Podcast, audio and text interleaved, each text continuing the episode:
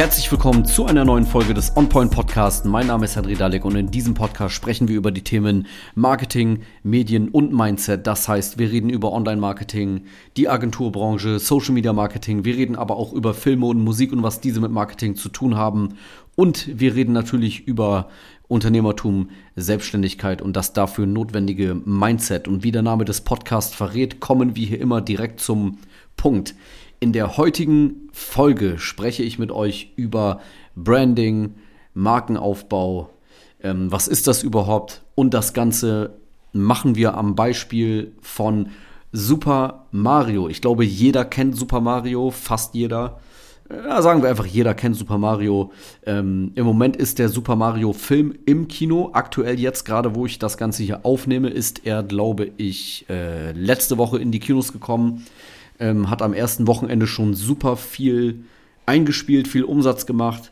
Ähm, die Kritiken sind alle eher so mittelmäßig, gar nicht so gut, aber der Film scheint sehr erfolgreich zu sein, zu werden, wird bestimmt noch mehr einspielen und äh, geht durch die Decke auf jeden Fall. Und das Thema Branding, Markenaufbau kann man am Beispiel von Super Mario bzw. Nintendo ähm, sehr gut darstellen. Ist ein sehr gutes Beispiel weil es halt jeder kennt und die Marke halt ja sehr markante Merkmale hat. Ähm, genau, starten wir direkt rein in das Thema. Was sind denn Merkmale von Nintendo, beziehungsweise noch genauer von Super Mario? Was sind Merkmale der Marke? Ähm, was kennt jeder, was mit Super Mario zu tun hat? Und das sind natürlich erstmal die ganzen Figuren. Mario selbst, äh, Luigi, ähm, Bowser, ne, der Böse, die, die Schildkröten, die da rumlaufen, die kleinen ähm, Pilze, auf die man draufspringen muss. Ähm, natürlich Yoshi, der äh, Dino, ich glaube, es ist ein Dino, ne? Ähm, auf dem er reitet und so weiter. Ähm, das sind die Figuren, die kennt jeder von den Spielen von früher. Super Nintendo, vorher noch NES, ähm, GameCube und so weiter. Ja, die Figuren kennt man einfach. Und die Figuren machen natürlich auch diese Marke aus.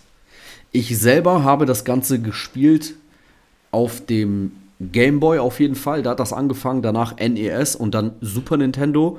Danach kam bei mir die PlayStation auf jeden Fall.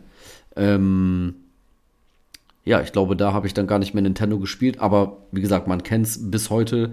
Ähm ich habe sogar noch ein altes Super Nintendo zu Hause, habe ich auch die Tage angeschlossen und nochmal gespielt. Ich glaube, das kam wegen dem Film, habe ich da Lust drauf bekommen. Ähm Genau, auf jeden Fall, die Figuren kennt jeder. Und die sind halt, ja, also das, die sind halt sehr markant. Das Aussehen, ne? Mario mit äh, äh, roter Mütze, Latzhose und so weiter, Luigi in grün. Ähm, man sieht die von weitem, keine Ahnung, irgendwo klein.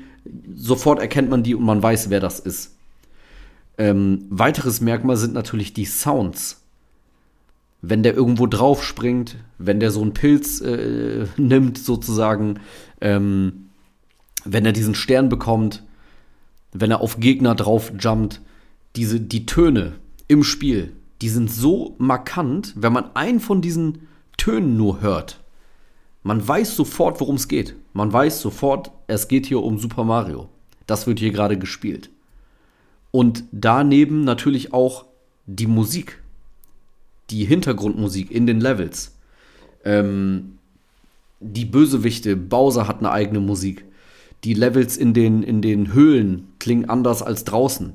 Wenn man diesen Stern nimmt und unbesiegbar ist, kommt eine andere Melodie. Also das sind wirklich ja, Musikstücke, die sind so eingängig und so im Kopf drinne reingebrannt durch die Kindheit, in der man das immer gespielt hat. Ähm, dass man das einfach auch sofort wiedererkennt. Man hört die Melodie, die Titelmelodie von Mario kennt, glaube ich, jeder. Brauche ich jetzt hier nicht vormachen. Und man weiß sofort, ähm, worum es geht. Und diese, die Musik zum Beispiel, diese Sounds und so weiter, die waren auch im Super Mario Film. Also wer den Film nicht gesehen hat, ähm, noch ganz kurz zum Film. Ich selber war etwas enttäuscht von dem Film.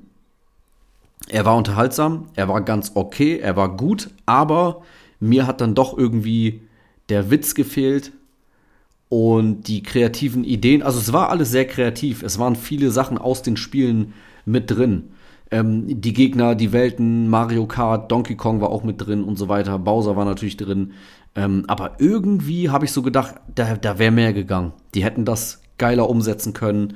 Ähm, der Witz hat mir gefehlt. Also der Film fing an mit einer sehr lustigen Szene und ich dachte, das bleibt so auf dem Level. Aber danach dachte ich die ganze Zeit, ja, wann, wann kommt denn hier der nächste Witz, so, der wirklich, ja, wirklich lustig ist, ähm, wirklich durchdacht ist. Aber irgendwie weiß ich auch nicht. Hat mich das nicht so ganz überzeugt. Also, das hätten die wirklich irgendwie kreativer und besser machen können. Ähm, die die äh, Kritiker waren derselben Meinung wie ich.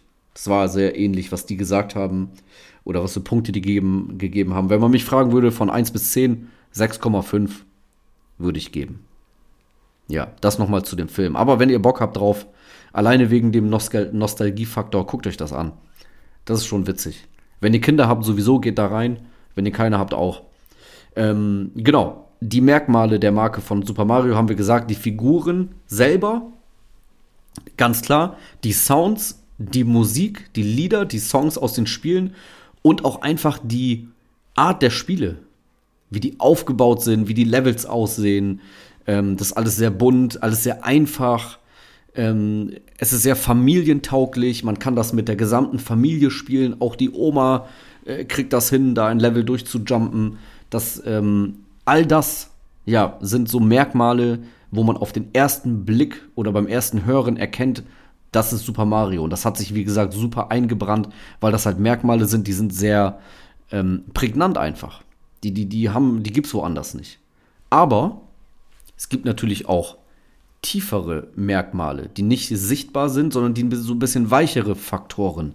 Wofür steht Nintendo eigentlich? Beziehungsweise wofür steht Super Mario eigentlich? Und für mein Empfinden steht dieses Spiel, diese Welt, das steht für, für Familie, für die eigene Kindheit. Das ist das, was man damit verbindet. Was für Gefühle verbindet man damit? So. Also ich persönlich verbinde damit irgendwie auch Weihnachten. Weihnachten als Kind. Ne? Unterm, unterm Weihnachtsbaum liegt das Super Nintendo-Spiel. Man spielt das zu Hause ähm, ja, einfach Kindheit, diese Geborgenheit aus der Kindheit, diese, diese warmen, schönen Erinnerungen an die Kindheit. Das verbinde ich irgendwie mit Nintendo oder Super Mario. Es ist ja auch alles sehr niedlich, sehr süß, kinderfreundlich gemacht. Ähm, es ist so dieses, ja, man spielt zusammen, man sitzt zusammen vom Fernseher und spielt. Ähm, ja, das waren früher auf jeden Fall ganz neue Welten, die man da gesehen hat. Und ein neues Spielgefühl, was es vorher so noch nicht gab und was danach auch irgendwie nie kam. Das sind auch Dinge, wofür Mario bzw. Nintendo steht, aber wofür steht es nicht? Was ist Mario oder Nintendo nicht? Im Gegensatz zu den Dingen, die es ist. Da würde ich sagen, dieses Erwachsene, diese coolen Spiele, die die PlayStation danach hatte, das ist irgendwie etwas, was ich mit Nintendo nicht verbinde. Nintendo hat diese Games auch, aber die waren nie so im Fokus. Damit haben die nicht Werbung gemacht. Und Super Mario, Nintendo, das steht auch alles irgendwie nicht dafür, alleine zu spielen. PlayStation schon. PlayStation war immer so ein Ding, da setzt man sich alleine vor, spielt ein, ein Game mit, äh, mit einer Story, die sind manchmal besser als Filme. Ja, so, so Spiele für Erwachsene irgendwie. Das, das das ist es, wofür Nintendo Mario nicht steht, aber die PlayStation. Und da kommen wir auch zum Feindbild. Das Feindbild von Nintendo ist Sony PlayStation. Das war früher so ein richtiger Kampf, auch zwischen äh, äh uns als, als Kinder, Schüler, Teenager. Da gab es immer so die Leute, die waren so Team Nintendo und Team PlayStation. Ich war natürlich Team PlayStation. Ähm, ja, das war so das, das Feindbild. Und jetzt habt ihr auch schon gemerkt, worauf ich hinaus will, vielleicht. Ähm, bei einer Marke geht es halt immer um, um diese Dinge, Merkmale, die man wirklich sehen und hören kann auf den ersten Blick und tiefere Werte. Wofür steht das Unternehmen? Wofür steht es nicht? Was für Feindbilder gibt es? Und genau damit, mit diesen Dingen, kann man für jedes Unternehmen eine Marke aufbauen, ähm, aktiv. eine Markenstrategie verfolgen. Das heißt, man legt wirklich fest, was sind erstmal diese ersten sichtbaren Merkmale? Farben, Töne, Design, Logo, der, der Look des Unternehmens. Ne, man hat ein CI. Das äh, sind Dinge, die man, die man festlegen sollte. Und äh, man hört natürlich oft, ja, in Branding, Market, äh, Markenaufbau kannst du später investieren. Am Anfang erstmal nicht. Ist auch richtig, aber du musst dich ja sowieso für eine Schriftart entscheiden und für eine Farbe entscheiden. Irgendwas musst du ja auswählen, wenn du dann deine erste Webseite baust. Dann such dir doch eine Sache aus und zieh die überall durch. Wie gesagt, du musst dir sowieso eine Farbe aussuchen. Macht ja dann keinen Sinn. Auf Instagram bist du blau, auf Facebook grün und die Webseite schwarz. Das ist so Quatsch. Dann mach alles in einer Farbe, such dir eine Schriftart zumindest aus, damit das einheitlich und professionell aussieht. Dann natürlich die Frage, wofür steht das Unternehmen? Welche Werte vertritt das Unternehmen? Und welche nicht? Wofür steht es nicht? Was lehnt es ab? Darüber mal wirklich nachdenken, das aufschreiben. Wofür stehen wir? Wofür stehen wir nicht? Gibt es vielleicht sogar Feindbilder? Konkrete Feindbilder? Das sollte man sich, wie gesagt, überlegen und auch festlegen, aufschreiben und diese Dinge, diese Dinge kann man dann immer wieder wiederholen. Ja, man, man brandet sich. Es kommt ja von Einbrennen, wie so ein Brandmal, was eine Kuh äh, reingebrannt kriegt. Man brandet sich mit, den Ding, mit diesen Dingen, indem man diese Dinge immer wieder wiederholt. Und die sozialen Netzwerke, Social Media Marketing, ist der beste Ort, um seine Markenbotschaft zu verbreiten, um seine Marke aufzubauen. Denn du kannst diese Dinge, die ich gerade gesagt habe, diese Merkmale, was deine Marke ausmacht, was dein Unternehmen ausmacht. Wofür steht das? Wofür steht das nicht? Feindbilder, ähm, Farben, Look and Feel, Design. Das kannst du perfekt auf Facebook, Instagram, TikTok und so weiter ähm, rüberbringen. Und wie macht man das? Man lässt das Ganze immer in seine Beiträge mit einfließen. Und äh, viele Unternehmen verstehen halt nicht, dass es super einfach ist. Die fragen sich dann, ja, aber wie, wie zeige ich denn, wofür ich stehe als Unternehmen? Indem man das einfach sagt indem man das einfach stumpf sagt. Man kann doch einen Beitrag schreiben, wo man sagt, wir finden das und das gut. Oder andersrum, wofür stehen wir nicht?